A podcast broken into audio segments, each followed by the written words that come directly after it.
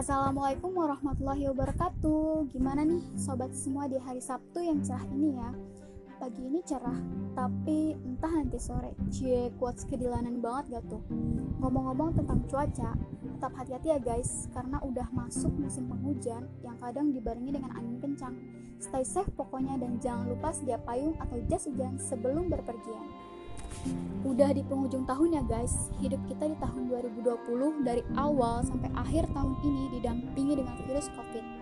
Tahun ini hidup kita penuh dengan duka dan lika-liku yang nyata. Dari semua kalangan dapat merasakan musibah ini. Banyak dampak yang ditimbulkan, mulai dari sisi kesehatan pastinya, sisi ekonomi, ibadah, dan sosial, karena jadi gak bisa hangout bebas lagi bareng teman-teman dan keluarga. Tapi untuk saat ini, pemerintah juga sudah melonggarkan untuk bisa keluar rumah. Tempat wisata juga sudah mulai dibuka, sudah bisa beribadah di tempat ibadah lagi, dan sudah diizinkan untuk mengadakan acara. Tentunya dengan syarat harus mengikuti semua protokol kesehatan yang sudah ditentukan. Walaupun aktivitas sudah dilonggarkan oleh pemerintah, kita harus mematuhi aturan yang berlaku. Demi siapa? Tentunya demi kesehatan kita sendiri. Tetap menjaga jarak, memakai masker, dan mencuci tangan sebelum dan sesudah beraktivitas. Hal itu harus kita terapkan sebagai adaptasi kebiasaan baru. Nah, karena P S B B atau pembatasan sosial berskala besar sudah dilonggarkan oleh pemerintah, banyak nih orang-orang yang nggak mau mematuhi protokol kesehatan. Semisal memakai masker, banyak orang yang gak mau pakai masker karena alasan gak bisa nafas, gerah, tidak nyaman, bahkan lebih parah tidak percaya adanya COVID. Seperti yang tadi malam saya alami guys, datang di acara yang dihadiri puluhan orang, tapi semua tidak memakai masker. Tempatnya cukup luas, jadi masih bisa menjaga jarak. Hanya saya yang memakai masker dari awal sampai akhir acara, dari kurang lebih dua puluhan orang. Dan yang saya sayangkan di sini adalah ada salah satu orang, beliau adalah salah satu tokoh di tempat tersebut, mengatakan bahwa di sini tidak ada corona, ngapain pakai masker. Walaupun beliau bilang ke semua orang dan tidak merujuk ke satu orang, tapi itu adalah tindakan yang salah. Di sini dapat diambil pelajaran bahwa jika kita tidak bisa atau tidak mau menjaga diri kita sendiri, minimal kita jangan pernah melarang orang lain untuk menjaga kesehatan. Dan di sini juga dapat dilihat bahwa masih banyak orang-orang yang tidak peduli akan kesehatan. Virus tersebut memang tidak terlihat, tapi tidak ada salahnya jika kita menjaga kesehatan diri sendiri dan orang lain. Maskermu untuk melindungiku dan maskerku untuk melindungimu. Stay safe guys. Wassalamualaikum warahmatullahi wabarakatuh.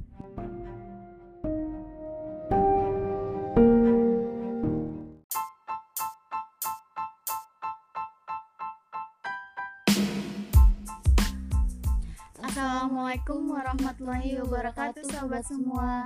Gimana nih kabarnya? Semoga dalam keadaan baik ya.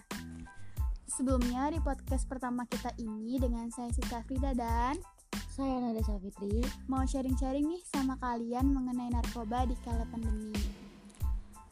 Narkoba, wah kayaknya udah gak asing lagi nih dengar kata-kata narkoba. Iya betul banget, udah apalagi seperti B N N menyatakan bahwa kenaikan penyalahgunaan nafza melonjak ketika pandemi. Nah, kalau menurut kamu sendiri nih Nda, kenapa sih barang jenis narkoba itu ya yang sangat membahayakan diri bahkan bisa merusak masa depan masih eksis di berbagai kalangan bahkan di saat pandemi seperti ini? E, mungkin masyarakat kita di masa pandemi ini e, ada rasa jenuh gitu dan hal-hal lain yang mengganggu psikologis psikolognya sis. Nah kalau menurut kamu nih sis, apa sih sebab sebab orang memakai narkoba di saat pandemi ini? Uh, kurang lebih menurut aku tuh sama ada kayak kamu, kayak dampak psikologisnya sih, karena di saat pandemi seperti ini orang-orang banyak yang kehilangan pekerjaannya, tekanan ekonominya juga meningkat, dan karena di rumah aja banyak orang yang bisa memicu pikiran negatif. Gimana tapi gimana pun juga menyalahgunakan narkoba bukanlah sesuatu yang bisa dimaklumkan dalam keadaan apapun. kecuali dalam hal medis ya, yang terdapat beberapa zat yang digunakan untuk pengobatan tentunya dengan dosis yang sudah ditentukan dan dengan izin dokter. Nah, kira-kira solusi menurut kamu apa sih, Da, tentang penyalahgunaan narkoba itu di kala pandemi? Uh, tadi nanya solusi ya. Uh, yang pertama itu yang pastinya kita harus jalanin komunikasi yang baik kepada orang-orang. Terus yang kedua itu uh, fokus pada hal-hal positif. Dan yang ketiga itu paling penting nih, jangan pernah lupa sama yang namanya berib- beribadah. Uh, terus uh, ciptakan keharmonisan uh, uh, sama teman, sama keluarga, atau sama orang-orang lainnya. Apabila kamu udah merasa kecanduan berat nih sama narkoba, uh, di sini aku akan ngasih tips ya, empat langkah cara mengatasi kecanduan narkoba. Yang pertama itu melakukan pemeriksaan.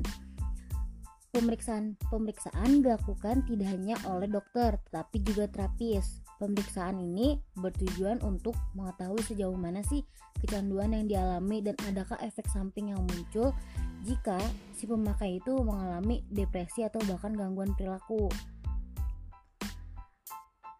Maka terapis ini tuh akan menyembuhkan efek tersebut, baru melakukan rehabilitas.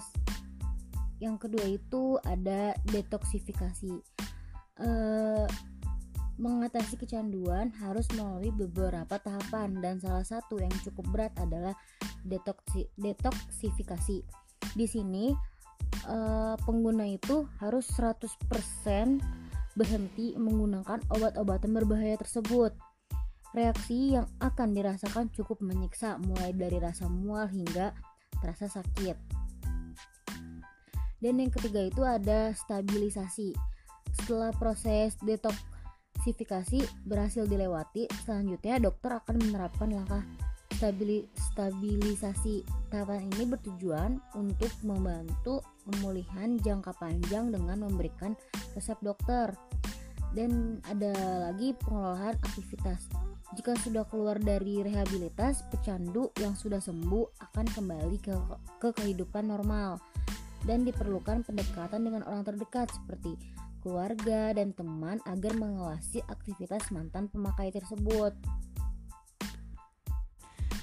Uh, ya intinya tuh dari solusi yang kamu kasih tuh kita harus berpikiran uh, positif ya, melakukan kegiatan-kegiatan yang uh, baik juga pastinya. Terus jangan lupa ibadah juga kalau lagi uh, mengalami stres gitu.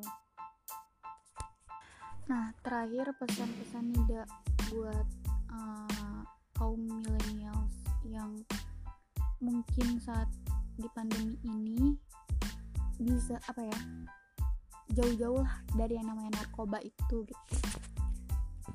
Uh, pesan dari aku nih buat para remaja tentang narkoba, uh, jauhi narkoba atau kamu akan celaka. Wah, singkat, padat, dan jelas banget ya, terus nusuk juga lagi kata-katanya sih ya. Kalau pesan dari aku, uh, kamu nanya gak ada pesan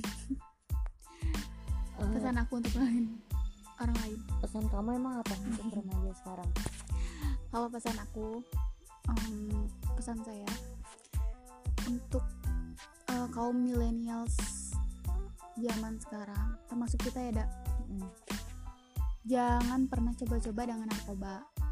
Uh, terus berpikir positif. Uh, jika ada masalahnya itu ingatnya ke Allah lah, jangan ke yang lain. Terus melakukan hal baik dan menjauhkan hal-hal negatif yang dapat merusak diri, apalagi yang dapat mempermalukan keluarga.